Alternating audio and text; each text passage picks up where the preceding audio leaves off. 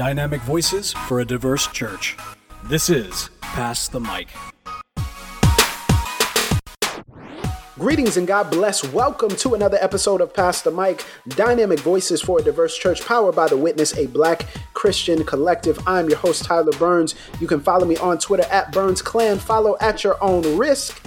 And joining me, as always, is the CEO of The Witness Inc., the man, the myth, the legend, the two-time best-selling author, Mr. Blue Check Verified himself, Jemar Tisby. What's going on, brother? There you go. There you go. Uh, my feet is tired, but my soul is rested. Ah, uh, come on, brother. Yeah. Oh, come on. This joy that we have, the world didn't give it, and the world can't, can't take, take it. it away. Come on, bro. It's been one of those I'm weeks, amped. you know. Yeah. I'm amped, bro. I think the week it's been for us, the energy that we felt at the beginning of this week when we were together in Little Rock, Arkansas, Ooh. for the release of your new book, How to Fight Racism, and then the drain that we feel is really a microcosm, I think, of what our listeners are feeling as well. Mm-hmm. Mm-hmm. For sure. Yeah, for I sure. think there's like that duality. And I, I'm, I'm glad we get to talk about that today. Listen, man, it's the first episode of 2021, and I am so excited. I can't think of a better way to start than by acknowledging, brother, you just released your second book, How to Fight Racism, and the people have been loving it, talking about it. I know that feels good for you. Absolutely. That has been by far the best part of releasing this second book. I think there were a lot of people who read my first book, The Color of Compromise. They appreciate it and they're showing a lot of love for the second book. And what really floored me was uh, a little while ago during the first week that that first week of book sale is is really really important. So i just put out this message on all the socials that was like hey if it's any way possible and y'all can buy this book the first week that would be phenomenal. And the amount of support that people showed they were so eager to help. So i had several folks doing giveaways of their own accord. I had people retweeting and just showing love. And so uh, I really thank y'all from the bottom of my heart. That has been the most memorable part of this book launch in the midst of a tumultuous and chaotic week. So thank you. Man, I'm so proud of you. And we had so much fun in Little Rock, Arkansas for the 24 hours uh, that we were there. And uh, man, I hope people really enjoyed the online book launch because we talked about some things that we haven't talked about on the podcast that maybe you haven't talked about anywhere. So I need people yeah. to go to the Witness, a Black Christian Collective on Facebook and watch that replay. And you can also watch the original event as well. But we just replayed it um, a couple of days ago on that social media page. So I also have something to thank the people for, brother. I, I am feeling grateful. I'm happy. I'm ecstatic. Because listen, PTM listeners, y'all showed out in 2020. Mm. I just want to acknowledge y'all. Y'all been killing the game. Listen, we just recently released our total downloads for the year. And man, in a pandemic, we still got over 491,000 downloads my, my, just in 2020. Just in 2020. And people have asked, is that your biggest download year? No, not even close. But it's a pandemic. And so we are so excited that you all have continued to listen and continue to tune in in a time where there's been the racial justice uprisings, where there's been the political conversations, all our great guests, these conversations that we've had both live and virtually as well. So, man, thank y'all so much for rocking with us. And I got to shout out some people. Uh, well, actually, I got to shout out some places. All right, let me shout out Okay. some places because everybody's been playing, you know, warfare about who's the top PTM city. so let me just start with the countries, right? Because we have had at least one PTM download in 143 countries, That is wild. bruh. 143 countries, and I don't know how that's possible, but that's just what the stats say. Now, our top 10 countries outside of the U.S., of course, um, would be Canada, Germany, the UK, South Africa, Australia, France, New Zealand, South Korea, and Japan. What? Yo, I, I don't know why. Yo, I don't know how and why and what happened, but man, if you're listening from one of these cities, please shout us out.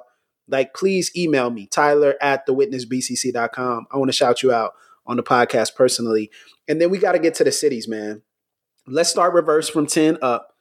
Number 10 is Seattle which is which is surprising. Like Seattle, really? Okay, Yeah, cool. yeah. Like we haven't been out to the West Coast. We haven't been out to I've the Northwest. We got to do that. Yeah, I've been once. on my own. Oh, okay, yeah, yeah, yeah. Okay, yeah. Oh, the Jemar Tisby fans. Gotcha, gotcha, gotcha. Okay, yeah, yeah.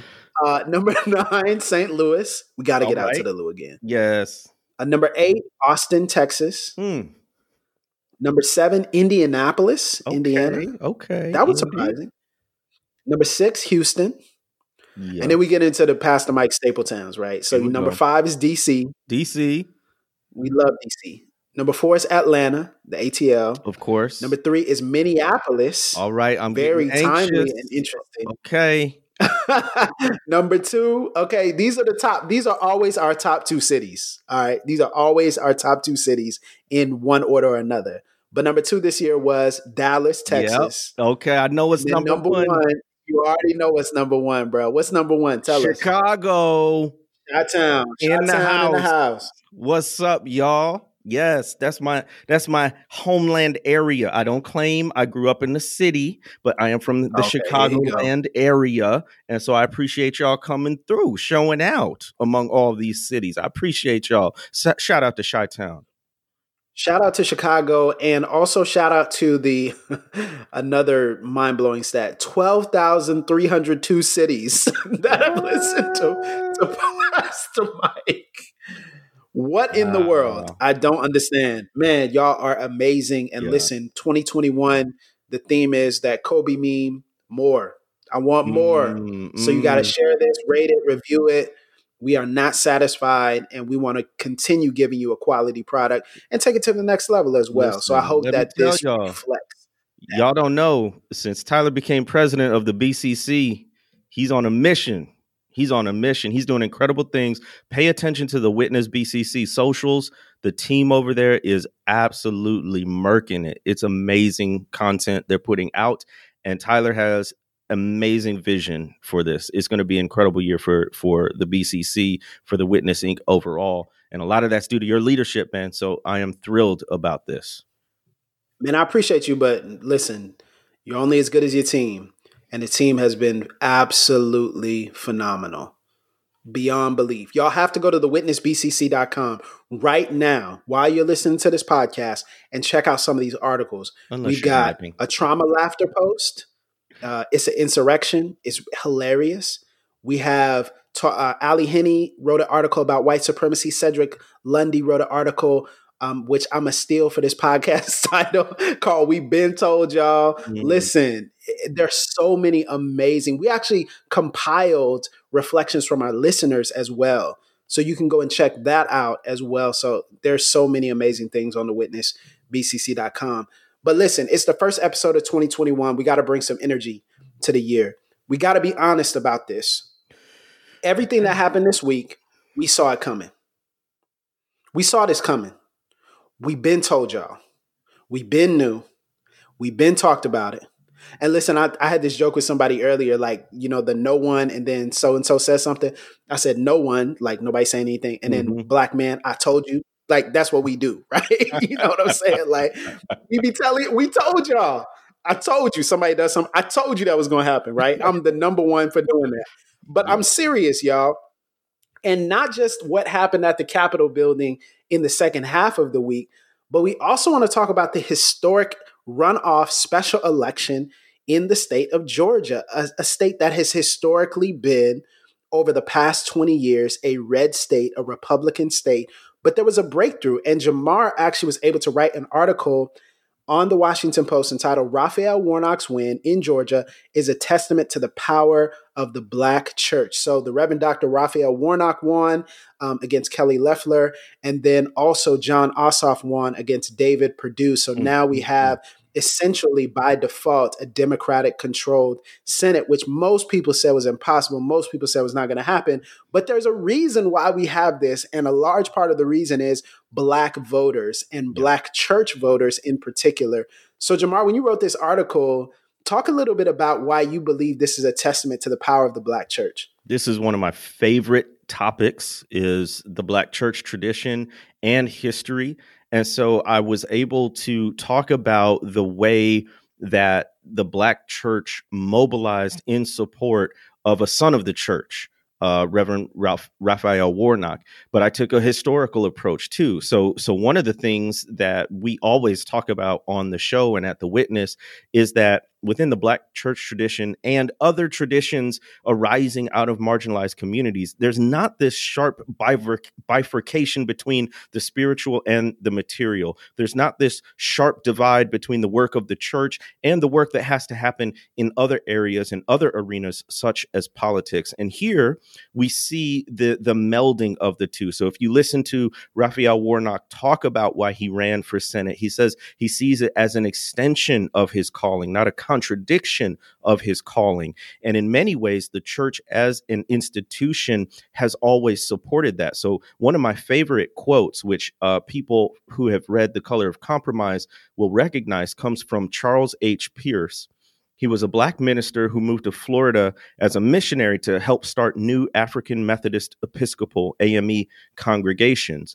And he also was a political leader who was elected several times as a state senator in Florida. And he said this A man in this state cannot do his whole duty as a minister except if he but looks out for the political interests of his people.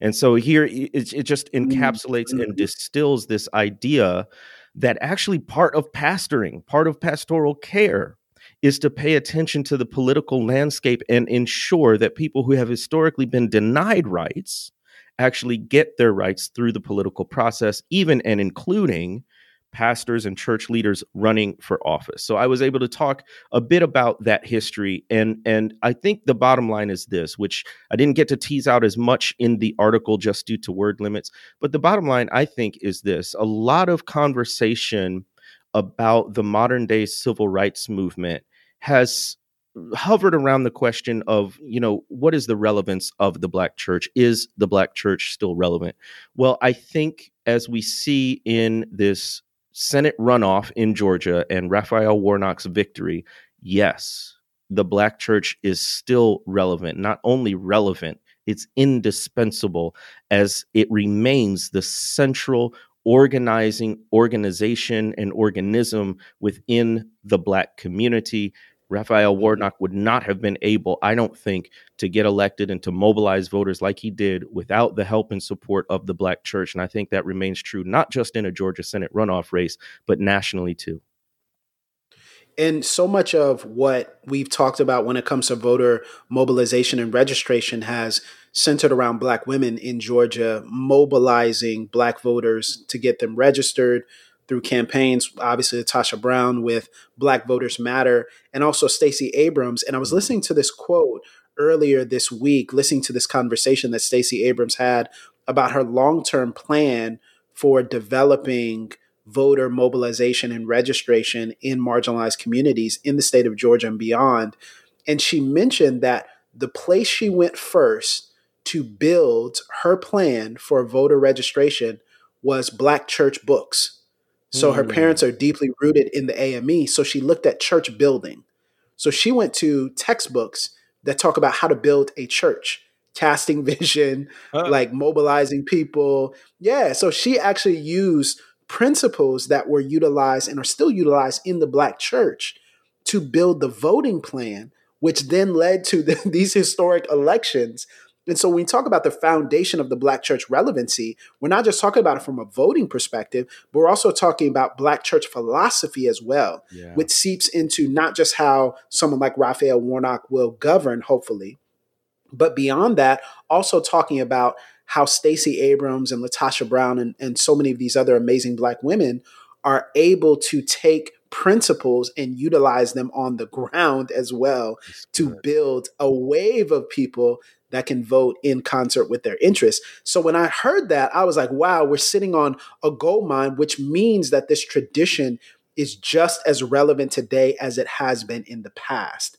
And that's encouraging because people do not understand how much Raphael Warnock is within Black church, Black preaching circles. He's a legendary name, not just because he pastors Dr. King's church, but also because in, I believe it was 2013, 2012, 2013, he released a book that is still really one of the standards for a conversation about how the Black church is operating in society. It's called The Divided Mind of the Black Church. Mm-hmm. And he edited this volume where he brings in a lot of different people who are, you know, scholars and stalwarts in the Black church. And they talk about what is the Black church's responsibility, the, the nature and the mission of the Black church as it relates to its people and society. So, are we going to focus on saving souls or transforming the social order? Uh, what he likes to say, and I've talked about this before on the podcast, is is our emphasis the slavery of sin or the sin of slavery? Mm. Right? So, what is our mission? What is our vision? What is our piety? And so he brings up these really great conversations that are still reverberating today. And in many ways, the conversations have advanced based upon those conversations that they had in the early 2010s. And so now these conversations are obvious, but they weren't as much being had in Black church circles back then.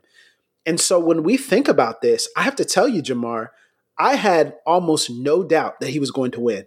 I have to be hmm. honest with you. Mm. I, I thought they would split, yeah. but the one I thought they would win the entire time was Warnock. Okay. Because I said, we know, I know how much when we get behind a candidate and when the black church rallies around a candidate.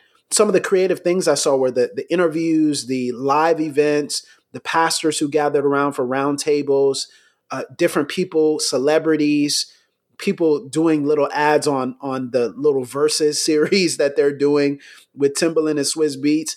I said, there's no way he's going to lose unless there's some massive disenfranchisement. Mm-hmm. And too many people are watching in Georgia.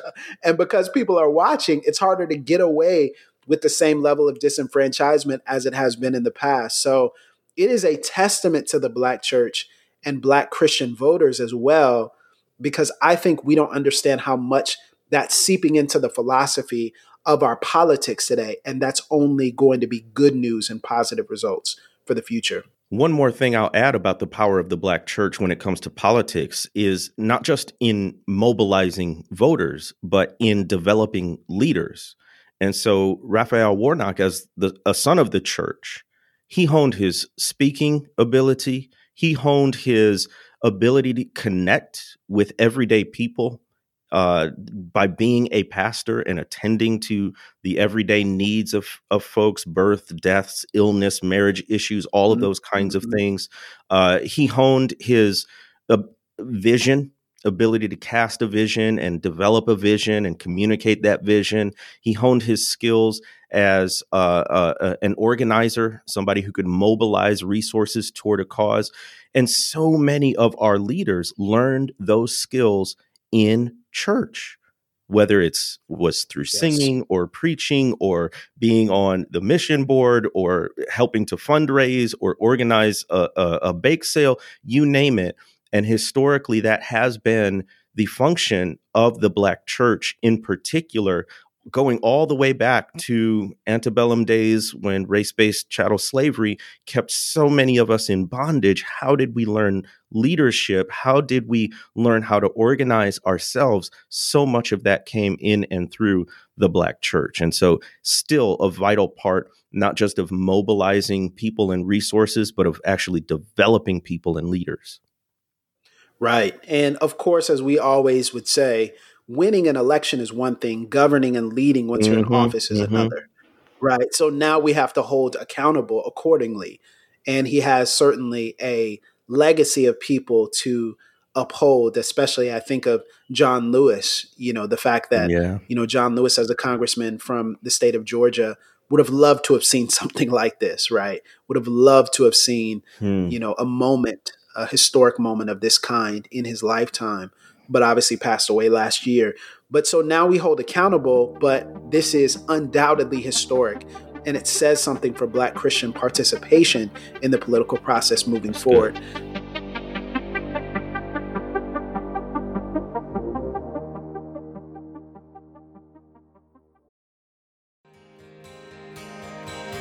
This episode is brought to you in part by Baker Publishing Group. Most of us don't want to spend our lives being time wasters, space takers, binge watchers, or game players. We want to be difference makers. But maybe we make changing the world a little more complex than it really is. Making a difference isn't measured by a viral post or a name on a building. It isn't determined by a following or a fan base. Want to make a difference? Focus on just one person at a time. That's the secret of the way of Jesus.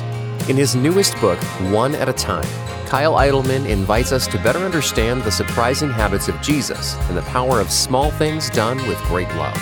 He challenges true disciples to fully commit to the unexpected Jesus way of changing the world by loving people one at a time. Baker Bookhouse is pleased to partner with Christianity Today to offer a special discount on your copy of One at a Time.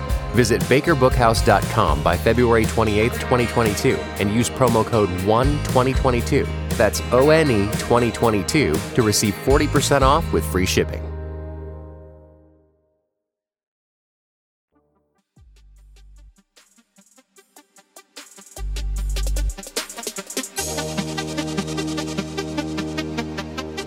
Now, with that being said, that was the first part of the week. And of course, as it typically is, whenever there is a moment of Black joy, and whenever there is a moment of Black jubilation and celebration, it is often cut short by either a white lash or a dampening of the moment, telling us we should not celebrate, we should not be happy. And that was signified on Wednesday when on January 6th, they had the quote unquote stop the steal rallies mm. at the US Capitol building.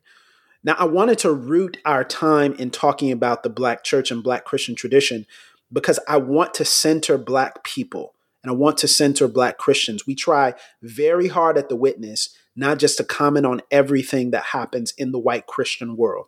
You, you haven't heard us necessarily talk exclusively in an episode as much about things like critical race theory or the conversations within the SBC, because if we talk about those things, we want it to be Black centered. And here in this discussion, in this podcast, we also want this to be a Black centered discussion, but it is impossible for us to ignore the ramifications nationally and, yes, even globally by what happened on Wednesday. And what happened at this rally is these insurrectionists, uh, some of whom were armed, some of whom uh, were violent, uh, many of whom were out of control they stormed the Capitol building. They were acting in domestic terror. They were attempting to get inside the, the, the, building and actually either hold people hostage or there was a gallows built. There were crosses. There was a Jesus Save sign multiple times seen. There were Confederate flags and Don't Tread on Me flags and American flags. And there was violence and people lost their lives. And this was all started by the current president, who unfortunately at this time is still the president of the United States.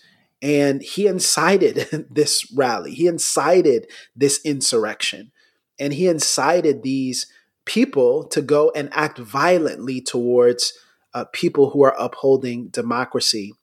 And it was chilling, Jemar. It's funny, we were actually in a meeting together and mm-hmm. I paused my mic and I just looked up and I was like, hey, they're storming the Capitol building. And I remember you kind of looked and nodded, like, yeah, like right. it didn't register. I was like, yo, they're storming the Capitol building. He's like, what? Like, what right. are you talking about? So I sent you a, a picture of it, you know, in our chat. And I don't know what I expected, but I didn't expect that. And I expected there to be reaction, but when you see it, it's utterly surreal, even if it's believable, right? I was flabbergasted. You said that I didn't have a category in my mind for what was actually happening. I mean, foreign governments have not been able to storm the Capitol like that. Even the Confederates during the Civil War only got but so close. And here it is happening in real time. We're seeing videos, we're seeing thousands of people, and eh, I'm just aghast. Like, how could this be? So I was, I was in a state of distraction, not just the rest of the day. I would say at least the rest of the week. And right now, I'm not sure that I can quite wrap my head around what we saw on Wednesday, January 6th, 2021. Appalling. Yeah, and I think what gets me is the iconography that we witnessed was kind of an amalgam of all the all the the the images and the icons that we've been talking about on this podcast have so much negative power in the hands of whiteness right so we talk about the cross And we talk about this Christian nationalism and white supremacist religion. We talk about the American flag and how video has come out of a, of a DC Metro police officer being beaten. I, I, believe he eventually dies, if I'm not mistaken, by a flagpole while they sing the national anthem. And we talked about the Confederate flags uh, and, and Confederate monuments. We talked about this Christian symbolism and these cliches that people say, like Jesus saves, while they uh, perpetuate atrocities in the name of Christ. It was it was an amalgam of all of that, all in once, and it was whiteness. it was overwhelmingly white.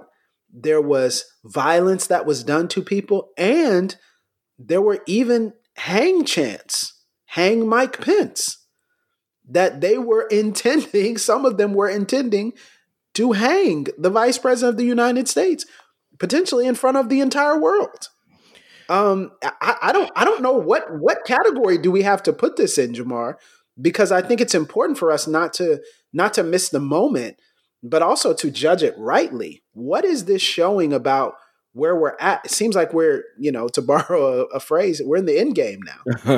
yeah, look, we cannot overemphasize or underestimate the threat level here because this is just what we saw.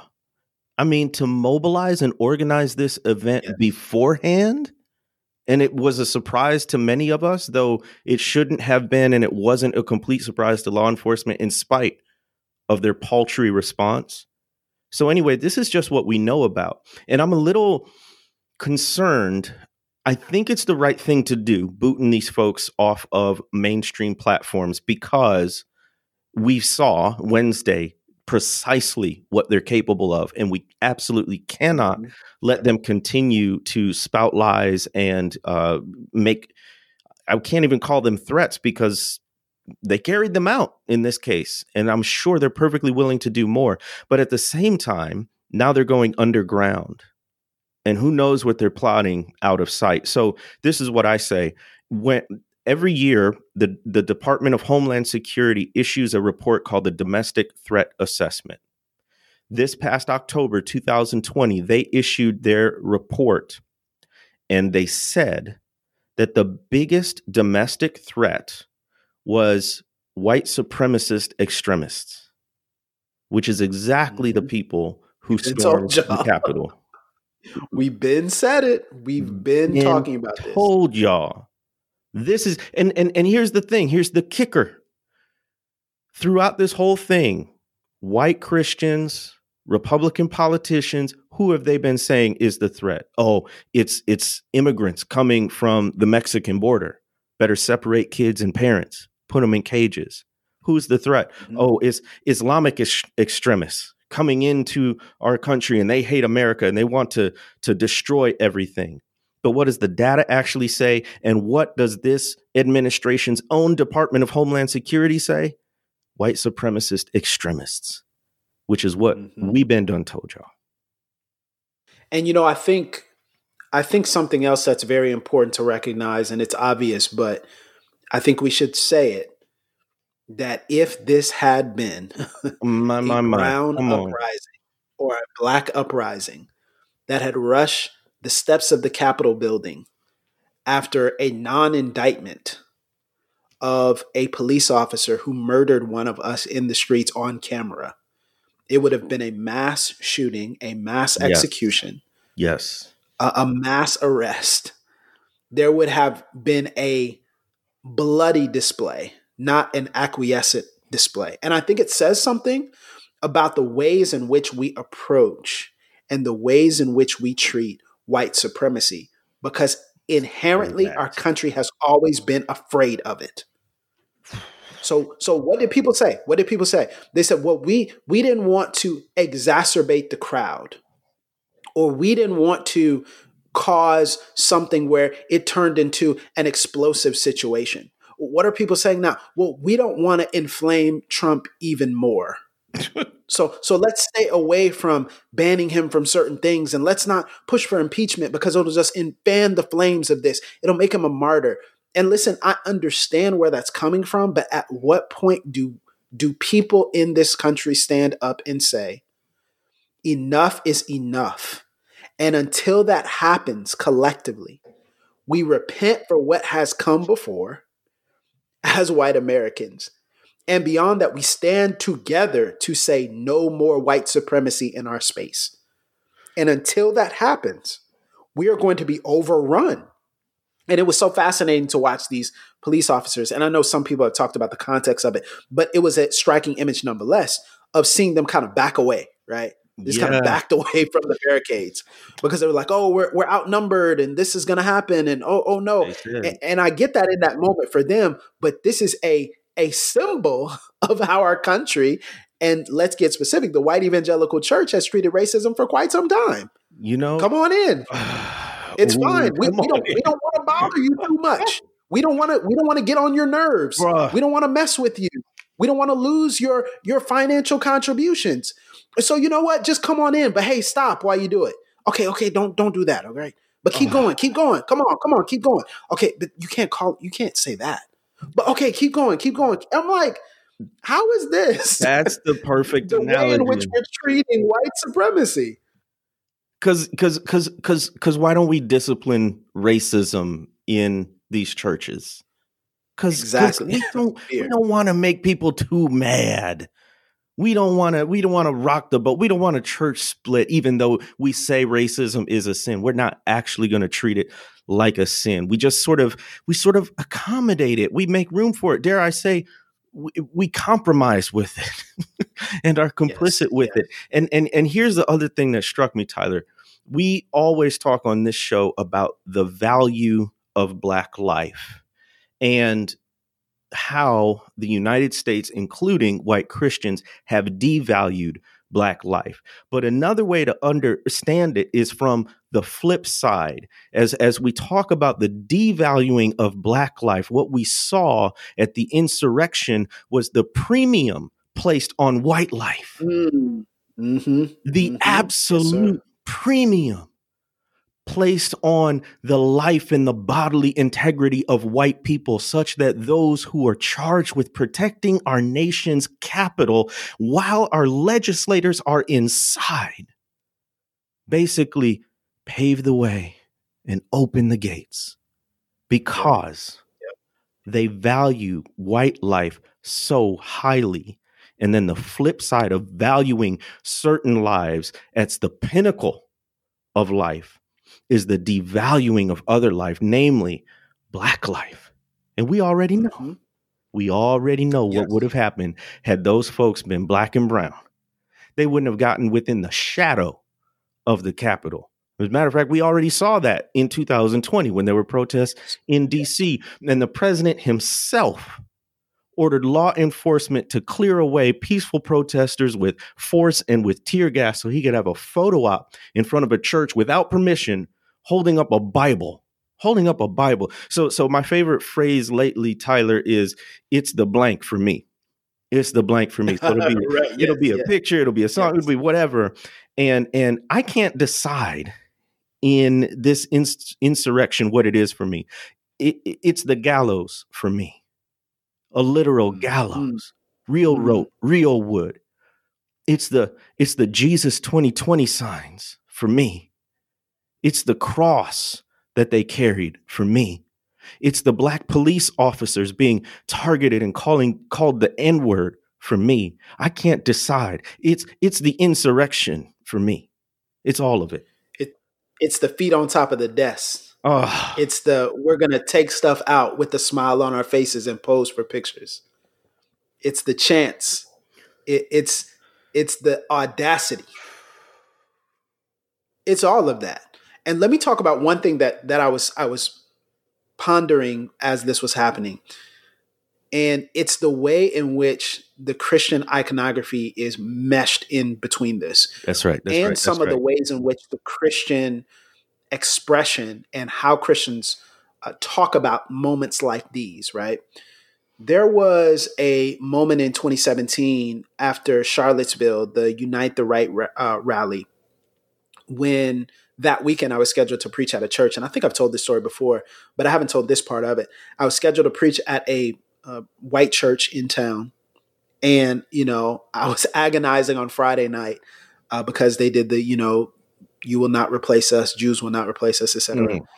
And I was agonizing in that moment because I was like, this is very serious. But Saturday morning, I took a deep breath after the confrontation there, and then Heather Heyer, of course, being killed. And I reached out to the pastor and I said, Hey, man, listen, I think you know me pretty well. I cannot stand in a pulpit tomorrow, especially where there's a majority of white members and congregants, and not talk about Charlottesville. So I said, Here's what I can do I'm going to type up what I'm going to say to you or going to say to them so that you can see it. I don't want to violate the house. I'm a good Pentecostal preacher boy. so I understand protocol and order, but I, I need to say something about this. And we can talk through what I say. I just want you to have what I say. I'm not going to riff. I'm not going to do any of that, but it needs to be included within this sermon because this is a very important moment. And so, to his credit, he said, Listen, man, I trust you. Be led by God. Just preach. So I said, Okay, bet. Okay. So I said what I said, you know, and it went pretty well. and this is this is the ironic part I'll talk about later how they responded. But in the third service, some people got up and walked out as soon as I said white supremacy, which is which is normal, it's fine. But in all three services, the people did something very interesting, and it was kind of symbolized by this one older white gentleman who came up to me after the first service. And he said, in his southern drawl, he said, Listen, what you said was spot on. Now, I was by myself, which is, you know, a cardinal no no. We talk about white supremacy, you're yep, supposed to be by yep. yourself. But I didn't want it to be me and my wife. So I was just like, ah, you stay home. so normally I have a squad with me, but I didn't that day. And so I didn't know how he was going to react. I didn't know what that was going to be, but he did, you know, he said, I really appreciate what you said. It was spot on. I said, Oh, well, thank you, sir. He said, And you know what? And they kind of shifted the conversation. Here we go. That's why we need to get back to God in schools. That's why we need to turn back to God. Yeah. That's why we need to do this and we need to do that. That's the issue. That's the real problem. And you know what's so funny, Jemar? Is something clicked in me in that moment. And what carried it home was in the next two services, after I said what I said, people clapped. And I said, huh. Oh, this is interesting because y'all don't think this is about you. okay.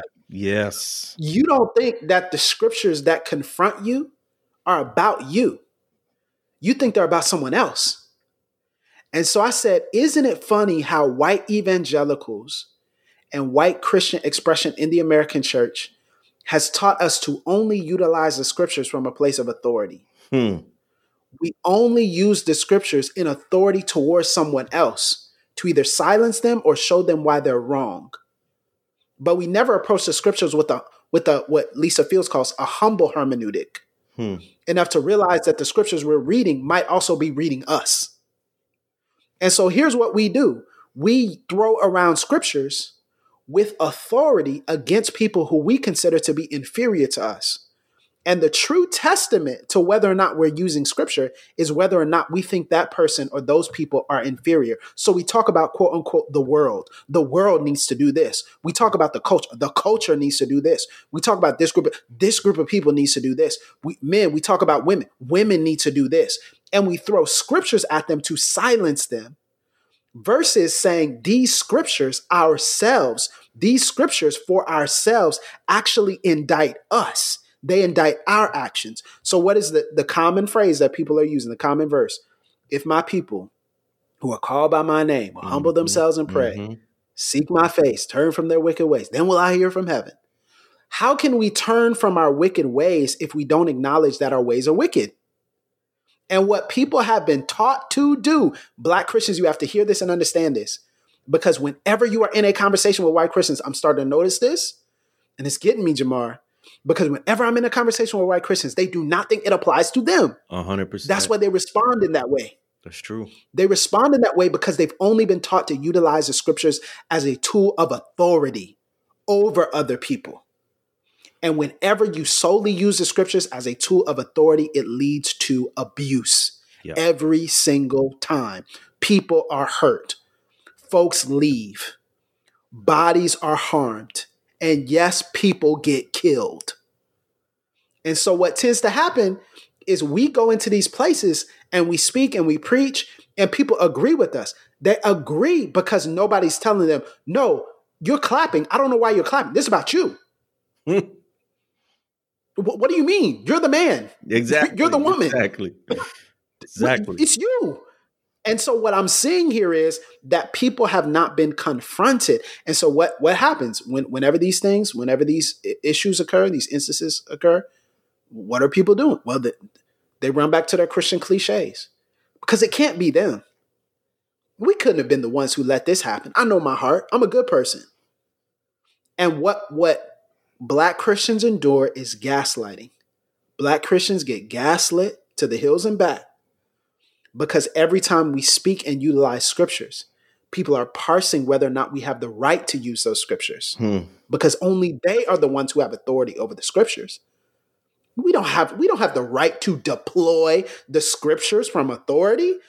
That's the real offense. The real offense is not that we are saying things that people disagree with. Understand this. The real offense is that people like Jemar and i and others so many others are deploying the scriptures with authority and humility.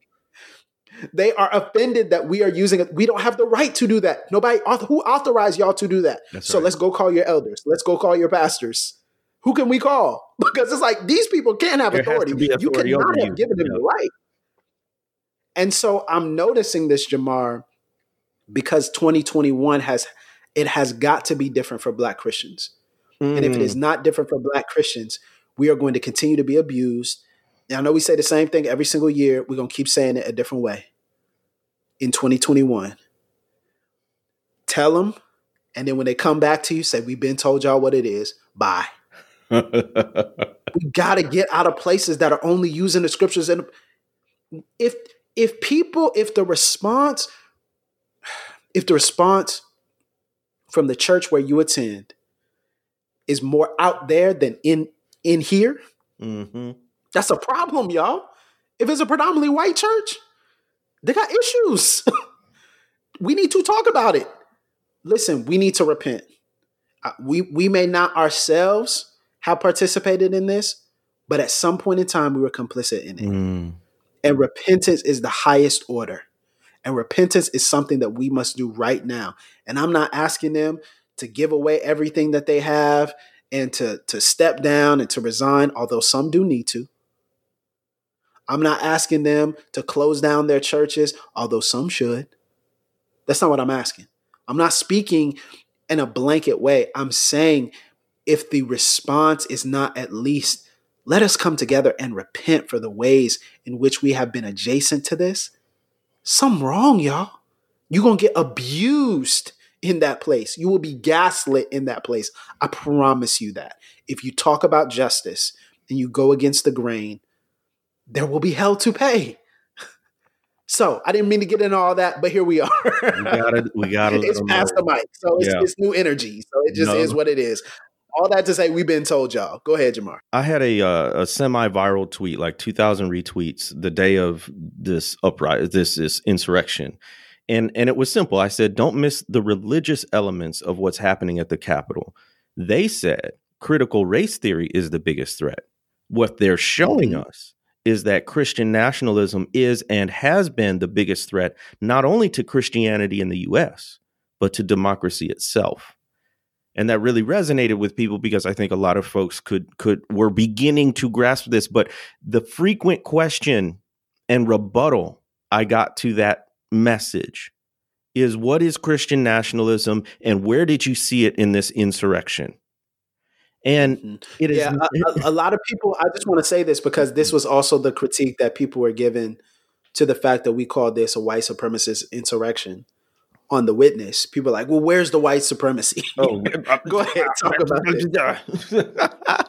um, yeah, yeah, yeah, yeah, yeah. So, so the fundamental problem is you when you're a fish, you don't know what water is.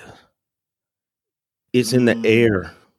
You're so close to it. You're so steeped in it that it seems normal. And so to call out white supremacist Christian nationalism is to many white Christians just plain old Christianity. is what they understand as regular, normal, mainstream Christianity. But why? Because they grew up with the American flag in the pulpit. Because they grew up with people saying that uh, uh, America is a Christian nation. And as Christianity and the church goes in this nation, so goes the nation itself, because they equate the two as, as one to one, that America is the city on the hill rather than the church itself. It doesn't register with people because they grew up thinking that to to vote Republican was the only Christian way to vote. And that all the Democrats were just baby killers, and anybody who sympathized with them, they didn't have the true gospel. There's that authority again because if you don't agree with our political stance we can say you're heterodox your your theology is wrong you need to come and be like us this is what we saw in the Georgia Senate race with Loeffler and Warnock, both Christians, but a very different kind in expression. So Loeffler levels attacks at Warnock for preaching what is common in black churches and not at all outside of the mainstream, but it was outside of her Christian nationalist mainstream. And so this is the problem. This is why your conversations with your pastors and your church leaders and your church members and even your family members don't work is because the Christian nationalist version of Christianity is the only kind of Christianity they know. And it's not even mm. Christianity because it's adding to the gospel which is no gospel at all. So so if you have folks who don't even recognize they're in error, how would you ever be able to gently correct them? How would you ever? Yeah. So, so this is to white folks, those of you who are concerned about racial justice. You are more connected in these networks than black folks and people of color will ever be. Your burden of responsibility is different. I can't say when you should stay or when you should go. But to black folks, here's what I say. If in this moment January 2021, as we're recording this, your church has a muted response, a deflection, a both sides ism, or as King would say, is spouting pious irre- irrelevancies and vain trivialities just these these generalities denouncing violence and whatnot but but not actually specifically and overtly and explicitly condemning these this insurrection. I don't have much hope you're going to make any difference there. Why? Because we've seen too much. At this point it's been 4 plus years of this presidency it's been it's been event after event and protest after protest they been knowing and now they mm. need to change. And if they have not changed at this point, if they're not really even bending much, what do you think it's going to take? I all I'm saying is the Lord is sifting the church and people are declaring very clearly which side of justice they're on. And if in this moment you're you're sort of clinging to that hope, I mean God can do anything. I'm just saying this is a moment of moral clarity, unlike others in the past few years. And if folks are still being recalcitrant, they want to be there. Absolutely, man. And we make this plea to the black Christians who are listening because what's coming from the witness and from Pass the Mic will require you to think more expansively about your, your own personal identity, your own experience, and your own freedom. You cannot do that in one breath and then in another space be receiving contrary ideals. like you just can't. And so we want truly for black Christians to be free in their souls and their bodies. And when it comes to that, that means we have to make hard choices because our world is not set up for the promotion of that. Our world is not set up to educate, encourage, and empower Black Christians. That is not what it's supposed to be. The church is not set up for that. And so, because of that, we must make the hard choices ourselves, for our families, for our well being, for our peace of mind. I had this conversation with uh, my wife a couple of days ago, actually, where someone said something about me joining another church at one point in time a couple of years ago. And I just kind of laughed and I just shook my head and I just said, we would have been so miserable. I don't know what would have happened to us. Mm. Wouldn't be at the witness. I know that for a fact. I don't know if we'd be married. like seriously. Like let's be let's be honest. Like racial injustice, it gets into everything. It wears you down. Like it destroys your identity, your sense of self.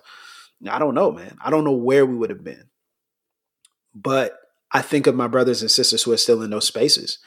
And once again, y'all know what I say. Don't negotiate your dignity. It's time, y'all. It's 2021. And don't think because the conversation dies down that the situation, the reality has died down. It has not. Even if things, quote unquote, get back to normal, they're not mm. normal. It's a false peace.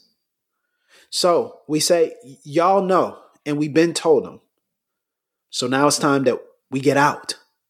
Now it's time that we move on from it. And so that's why, hey, we said we're going to do a podcast. This is going to be our last word on it. We're going to keep it moving. now we're going to talk about black Christian stuff. But we had to do at least one podcast because it was important for us to name these things for those who are still yet coming in and who are still on that journey to say, my brother, my sister, you're worth more than that. And we're going to keep saying it.